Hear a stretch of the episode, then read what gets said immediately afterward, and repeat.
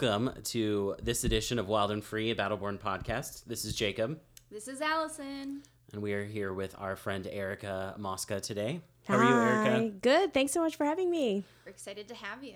Most definitely. So, we've got lots of questions for you today, but we're going to start out with the most important one. What was your first CD you ever purchased? This is a great question because my first CD ever was not a purchase. I was Oh. that crazy kid that would call a radio all the time to get free stuff. Yes. And so my first CD was the Barbie Girl CD. What You remember that? No, I don't. It was like the uh, was it Aqua. Aqua? Aqua. Mhm. Yeah. You know, I'm right, a Barbie, I'm a girl. Barbie girl. Yes.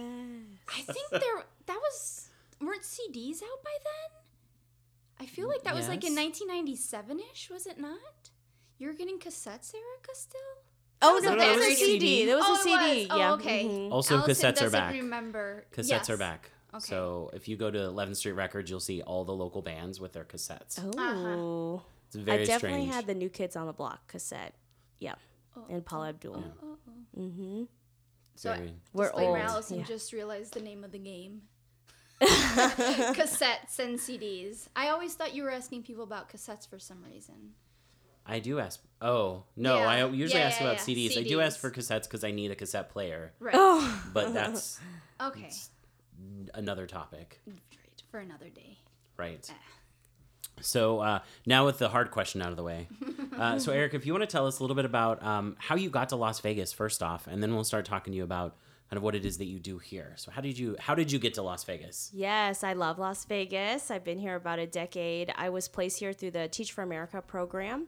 Um, I went to school in Boston, and I'm really proud to be the first person in my family to go to college. And so I knew that I wanted to do something to empower people that look like me.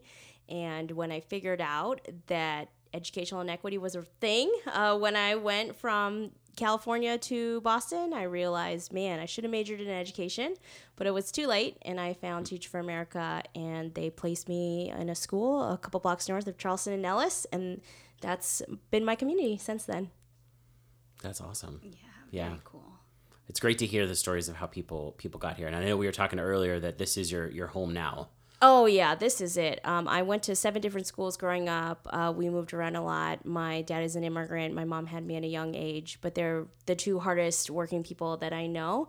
And when I moved here in 2008, I got to see all of the economic downturn, and it was so crazy because in 2009 it was cheaper to buy than rent. Um, I lived on Harmon and Boulder, and I bought my townhouse on Boulder and Tropicana, just right next door. And my mortgage was cheaper than my rent at the time. Um, and then I moved my parents here. So this is this is home, home. Our roots are here. Um, I and then I just fell in love with my students and families as well. So it's just become my community. That's awesome. So what is it that you, what is it that you do? I know we met. Um, we were talking earlier. We met now, 2012, which is crazy to think that it Hashtag was old. six years ago. Jeez, wow. Feels like 2012 is not that long ago, but Uh-huh. You guys are still millennials, though. You are. So hashtag old, old millennials. Old millennials. There you go. I'm in that that that one that mini generation technically, according yeah, to but the, even the internet. people, you know, that were around before the wall came down, they can technically be considered millennials. Sure. Some of them, yeah. so sorry, uh, Erica, you were telling us. Uh, how we met. Yes. Okay. So, uh, as I said, I'm really proud to be the first person in my family to go to college. So, I'm very dedicated to the idea that when people in power look like the actual community, that's when real change will happen.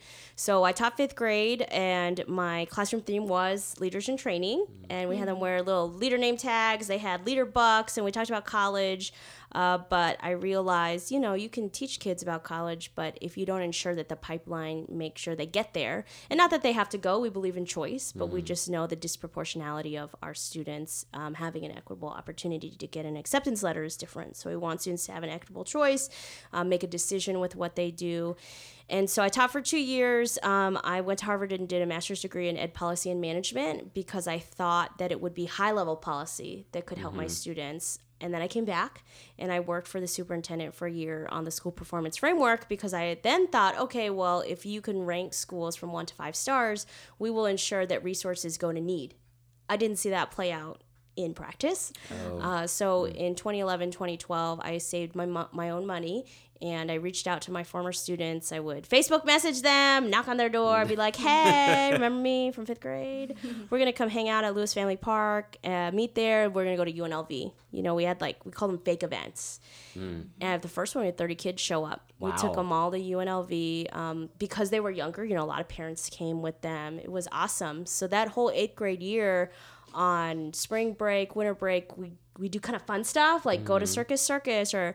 The kids will tell you, yeah, we went to Bounce U, we played, and then she had us learn about college while we were eating pizza, and we're like in seventh grade, eighth grade. It was weird, uh, and now those kids are college freshmen or college um, sophomores Wow. That's wonderful. because then in 2012 we s- I started the nonprofit um, out of Mm-hmm. a portable at Goldfarb Elementary. Um, our principal gave us a free portable because our high schoolers tutor their elementary students. Very long-winded answer to say. Then Yeah. uh, we wanted our we want our students when they're freshmen to volunteer in the community, so they Mm-hmm. develop self-love and pride um, for the for East Las Vegas. And so Jacob and I met because he ran the Engage program, or he actually ran all of the volunteering management at the United Way. Right. So he was our first plug, and it's nuts. Like six years later, United Way is our biggest funder, um, and it's taken a very long time. And he was part of that route to be there. Well, and it's great you were saying too that now, uh, so with next coming next school year, you'll have how many of your students in college? Oh my gosh, we should have about fifty. Wow. About 50. Uh, so we start with a cohort model. So we have over 120 students right now. So in 2012, we had 20 kids in cohort one. Um, and then, you know, if they stayed with us, right? And then the next year, we built year one and year two program with cohort two. So we had 40. So our cohort three students who started in 2015, they're, high, they're high school seniors. And so they're graduating. We have um, two, two of them are going to go to school in Minnesota. So one is already finishing a year at St. John's University on a full ride scholarship. He loves it there. Wow. One at Utah Valley University. She's also on a first gen scholarship, loves it. One in California, um, couple in Reno. And then we really believe in um, best fit. So a lot of students, is their best fit is to stay local, which is great. We support that, and we love the local institutions and programs here as well. How are kids referred to leaders in training, or how do you choose? Yeah, them? yeah, it's funny. Um, there's no application. We'll take any kid that wants to join. You just have to have at least one parent without a college degree. Uh, this is the first, so it's very grassroots. You know, we've had over 500 individual donors. I mentioned the United Way grant before, but this is the first year, you know, anything like that's ever happened. I've uh, worked other jobs for four years. I've never had another staff member till this year. So it really took four or five years to grow and make sure that it would work before we got um, some stability. And so before, we would never recruit. It's, uh, cousins and friends. The first two years are my former students and their friends, and then after that, uh, the one story I tell is of the Becerra family because they have five adult brothers and sisters that live here, and we have a kid from every family. So when we have a monthly parent meeting, it's like their reunion, you know. they all sit in the back. They sit. They're they're in the parking lot two hours later, still having a conversation, you Nice. know. Um, and so I think now we have six or seven because the younger siblings are in now. The oldest Becerra is a college junior, and the youngest is a high school freshman. Wow. Wow, that's incredible. That is so cool. So, um, when I was uh, doing a bit of research on you and leaders in training, I was scary. going through. Um, yeah, yeah, not crazy at all. Um, and I was going through some of the uh, focus points and um, uh, the mission of the organization. I came across a little article that talked about you and kind of what drove you to. Um, invest in a program like this you were talking about when you were younger um, your parents moved from uh, uh, to a more a- affluent neighborhood. Yes. and i actually i really and you you mentioned that you had trouble you struggled a bit in school. You're placed in an advanced placement class and how you felt a bit out of uh, out of touch. And i could identify with that. Um, as i mentioned earlier i'm from mexico. And so i went to school there k through 12 i pretty much went to uh, public schools in mexico. And they're not the best particular, uh, particularly in little towns. And so you're not taught any critical thinking skills. Um, so it wasn't until i came to this country at 18 that i came to college that i actually wrote a paper for the first time in my life and i was writing in actually a, so even though i'm bilingual and bicultural. I never took any English classes, like no grammar or anything. I'm pretty much self-taught. Oh, wow. So imagine at 18 Yep. being told, you know, analyze the Quran. Literally, that was the first uh, paper I had my to write, gosh. and you know, analyze whatever passage. And it was like, what does this even mean? So. A program like this really w- and I'm and I'm and I think I still struggle. You know, I try to read it and everything and just stay up to date on stuff and everything. But you know, my I, I was lacking in many ways, and I was just thrown into this huge university. I went to Michigan State. Oh, wow. Undergrad is forty thousand, so I was you know I was a mm. bit lost there. So um, a program like this really would have I think I would have benefited from that. So I mean, I'm glad that that exists for the kids here in Clark County. Awesome. Mm-hmm. Thank you. Oh no, thank you. Mm. you should have been around back then. But you're old, is what you said earlier, right? Yes. Well, an old mil- uh, old millennial. Well, excellent. Um, so before we move on to a couple other topics we wanted for you, how do how how can people get involved in what you're doing with leaders in training? Oh yes, we always need help in multiple ways. Um, the, the easiest way is is a one-time thirty-minute commitment where you come and share your story to our students. We try to have um, diverse individuals that look like kids that love Las Vegas that can share their story about being from here or you know choosing this as home. Our students find that very interesting. That people this is all they know and people actually choose to be here and they want to know. Uh, that's a pretty easy. We have artists, we have lawyers, we've had just everybody, you know, come and speak. And then if you want to be a college mentor, that's a one-to-one match for a year for people who want um, a deeper commitment. We have it set up what you would do, but we just what happens is the next cohort, cohort four, who are seniors. I have 26 of them. So I have to structure everything, you know, make sure everything's executed. Just having another person who can talk to them individually, make sure their items are done, and just kind of check in with them. It's a two hour commitment. Um, we always need donors, events, selling auction items, everything a nonprofit needs. Right. Particularly because you are still a very small grassroots nonprofit. So- Yes, yeah, we're very proud to be a grassroots nonprofit. Our board is the majority first gen college graduates themselves. I have another staff member, um, uh, minority staff, and we just really believe in being in the community, from the community. We don't do this work to the community, we do it with them. Uh, parents and college students do a lot of the volunteering um, on purpose so that everybody is doing it with each other. Right. Do you have any events over the summer that people can get involved in? Oh yes, we uh, have a senior scholarship celebration on June second. Um, You know they can find that on our website, which that's really great to see the seniors and they tell their story of their four year that's journey awesome. and what they're doing next. We have a lot of summer programming, so we need a lot of volunteers. Um, it's just simply email me and I will plug you in. And how, how would they do that? if they just go to our website, uh, litlv.org, um, you could find everything there. And we'll make sure to, uh, when we release the episode, to put all that information out with it. So they know Thank how to get you. in touch with, With you. a little lit emoji. Yes. Yes, the kids like the lit. The kids, They do. kids love that. Yes. Yeah. Yes. The post millennials. Yes. Yeah. the the hashtag young millennials. Yes, exactly. As a as a side, so we have some high school interns from Las Vegas High School at work, and one of them I had I had talked about um, the museum, the the speakeasy part of the museum being um, hopping, and she looked at me and she's like, "You mean popping?" Ah! Thank you. Hopping it is like something baby boomers would say, though. Yes, my parents know- are baby boomers. I know so that's you're not. Probably I'm just no, I'm not. that out. Like we're ju- Probably my parents. okay. I'm sure. I'm Shout sure. out to Jacob's parents. But she just looked at me and said, "It's popping," and then laughed.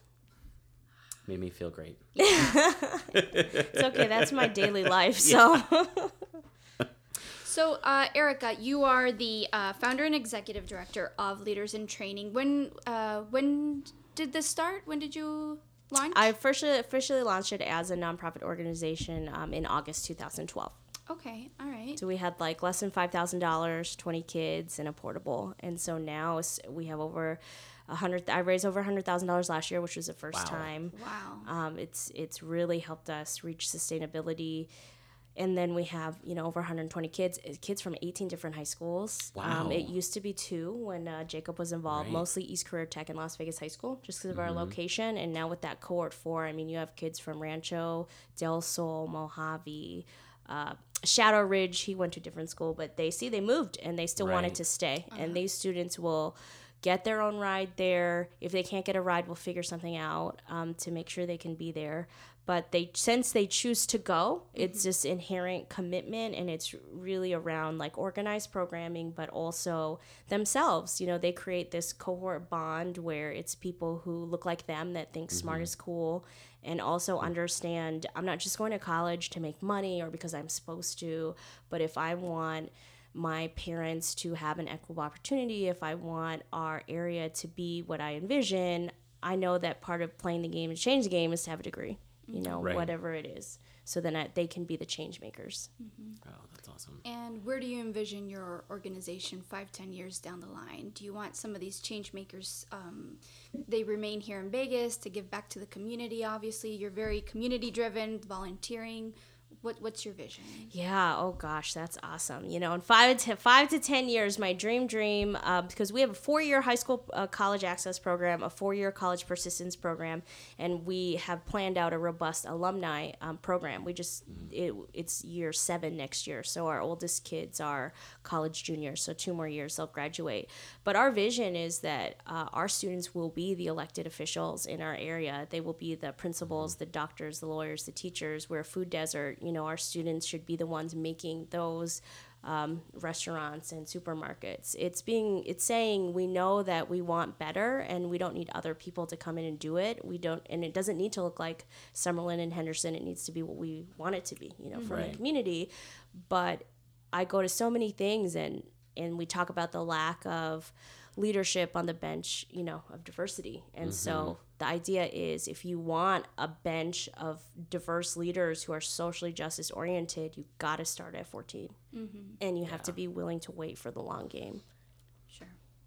That's so awesome. Mm-hmm. Very, very cool. Yeah. So, Erica, I know um, a couple years ago now you ran for office. Yes. Oh yeah. that. Yeah. And I think uh, we were, I mean, you know, and I know that I, I, I did some door knocking yes, for you. you're aw- it was awesome great. canvasser. We love you. That's awesome. I did. Yeah. It was it was really great. I also got me to, to know that the community too that uh, that we were knocking doors in. So that was it was really cool. But um, you know how especially now. I mean, you know, Yeah. a couple years later, we see that um, you know Mm-hmm. there's more more uh, candidates of color, particularly Mm-hmm. more women that are running. What is maybe something you learned from your experience that you would you know if someone's interested in running for office, what would you what would you tell them? Yeah, yeah. Um, I would tell them do it, right? I I ran, I lost, I'm fine, kn- and I'm definitely stronger for it, um, more connections for it. Um, and also, the whole thing of why I ran is because I feel like we complain about a lot of things. So if we complain, we should do something about it. There are a lot of structural inequities that make my work at leadership training harder. Whether mm. it's federal policy where undocumented students don't get a FAFSA, and now I'm mm. extra trying to raise money because they don't get any financial aid. You know, they've been here since they were six months and they've gone through an entire system. They got into college, have great grades, and they're not going to get any money. That's nuts, right? Mm-hmm. To the local level, where a student who has the same entry ID in K 12 and then goes to a uh, CSN or Nevada State or UNLV or UNR, they have the same number, but there's no connection between the high school accountability and the college, right? so if Oh, our okay. student does doesn't do well, it's actually on us, on our nonprofit that, hey, you know, you told this kid to go, he's here but they're not academically prepared and there's no talk back crosswalk right? That's a state legislature issue. Like there were a lot of things i ran because i deal with it every day and i live in the community and because my parents live with me i remember also what it's like for working class folks um, and so i don't regret that i did it. I think uh, what i learned really was a lot of people will tell you to wait your turn and even people you you would be surprised will tell you that. And there's just no waiting. You just got to try if you're doing it for the right reasons. Right. So, what would your advice uh, for women or and or people of color that are considering running for office or founding their own nonprofit? What advice would yeah you give them? i think the number one thing now i'm really grateful you know after all these years to really come to the realization of is you don't have to change you know. I will bump my j. Cole wear my rompers and um, you know be myself. And i am i like to think that i'm changing the archetype of what leadership is. And the more people that will do that the less I go into a boardroom and people think I'm a volunteer, or I go into a room and pitch and nobody looks like me or mm-hmm. understands the idea. You know, the biggest, I think, thing that works for us, we have 100% college acceptance, 92% college persistence rates. These are unheard of data, Wow. not just here, but, you know, across the country. Arizona State University is doing an impact study on us to show what happens when you really partner with the community. And because we're so focused on social justice and community orientation, that's critical consciousness really is what makes us different.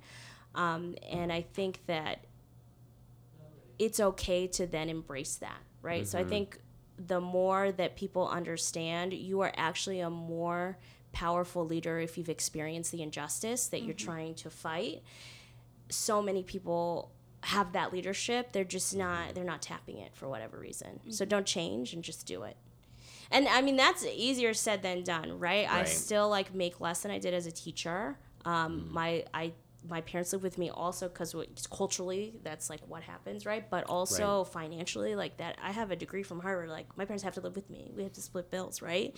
So when you have experienced the injustice, it's much harder to then work towards um, fighting it. But I think I ha- I have and Leaders in Training is a certain authenticity that makes it work because of that. Yeah, it gives you a unique perspective. Yeah. And what are some of the uh, careers or uh, career paths that some of your students are taking? Oh yeah, it's like really cool to see all the um, different things. Uh, one that wants to be a sports journalist, so he's interning Oh, with Las Vegas. Lights right now.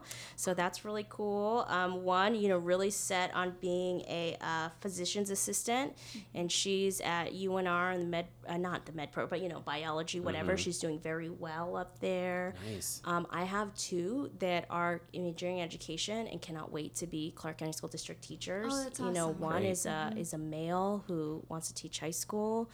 Um, so they're just like all over the place, you know. And then I was telling Jacob earlier, we have one in the Navy. We're very proud of him. He was in my class in fifth grade, and now he's Oh, an. E three in the wow. U.S. Navy. And he, we always say he's our ultimate leader because he makes sure we can do the work that we can do.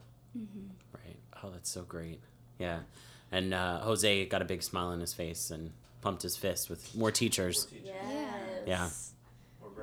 Or brown teachers. Yes. More Yeah. diversity mm-hmm. for sure. Yeah. That's excellent. Well, um, so now we're going to end with probably the most difficult question. Uh, where's your favorite place to eat and or drink here in Las Vegas? Yes, eat. Okay, everybody has to go. They unfortunately don't have alcohol there, but that's okay. Yeah. Uh, best place to eat is on Thai Cuisine on Nellis and Bonanza. You ever been there? I have not, no. Oh, Oh my gosh, it's a hole in the wall local place. writing this down. When you walk in, it's beautiful. The people are so friendly. I mean, we I had my 31st birthday there. We had our Nevada Big Give watch party there. You know, they're the nicest uh, family owned.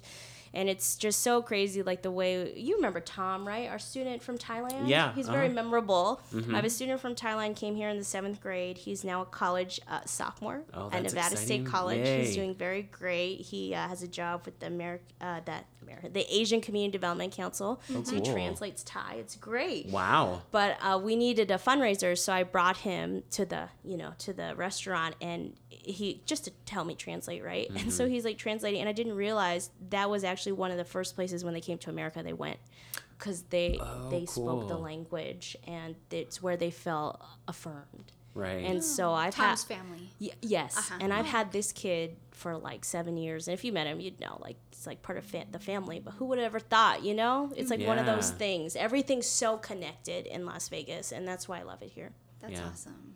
Definitely. Great. Well, I'm so happy that you didn't name uh, chain. We were just talking about that. Oh yeah, no, Um, no. and for for drinks, where do you like to go? Ooh, drinks Or coffee and tea. Yeah. I'm not trying to peg our people into. Yeah, yeah. Oh.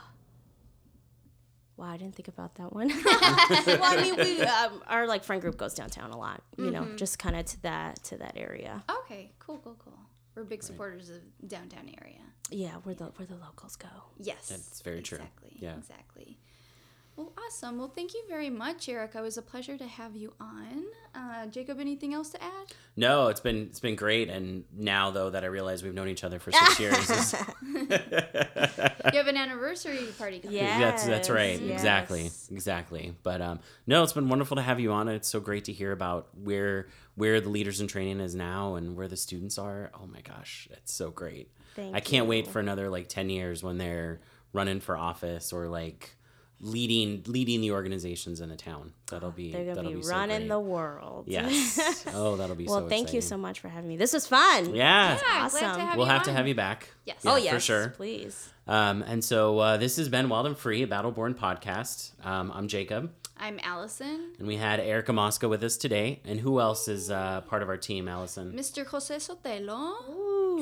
He's our producer. And you know, I was listening to our last episode, and Mm-hmm. we haven't told people he also composed the theme music. Oh, yeah. Oh. Uh-huh. Yeah. So uh, yeah. So so just in case you're wondering, Jose also composed the theme music. Yeah. Um, also, we have Ashley Pacheco as our fact checker and research assistant. Mhm. And creative design by Berta Gutierrez. And of course, Raven and our dog of descent. Our, our Raven is our dog of descent, but in the den of descent. So, Oh, and yeah. we should give a shout out. Uh, this morning Oh, yeah. we enjoyed some tasty vegan delights from Bleu Moon Bakery. Yes. Um, we had some uh, cactus shaped cookies and some cupcakes and conchas.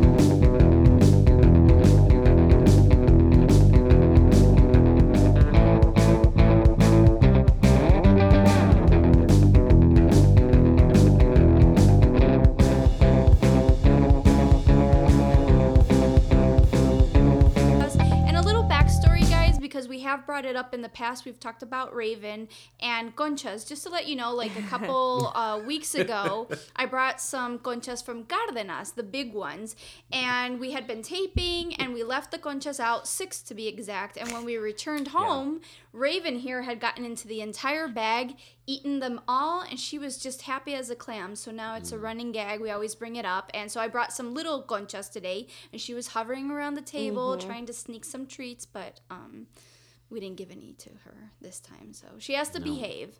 But shout out to Bleu Moon Bakery. yeah, they were delicious. Mm-hmm.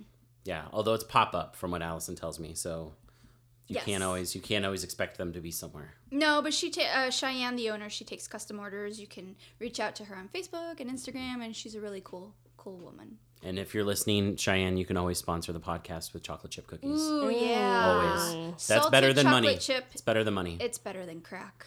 Yeah. My mom's not gonna be happy about that one. Sorry, Allison's sorry, mom. sorry, mom. Cool. Thank you. We also have the running because Allison's mom. Yeah.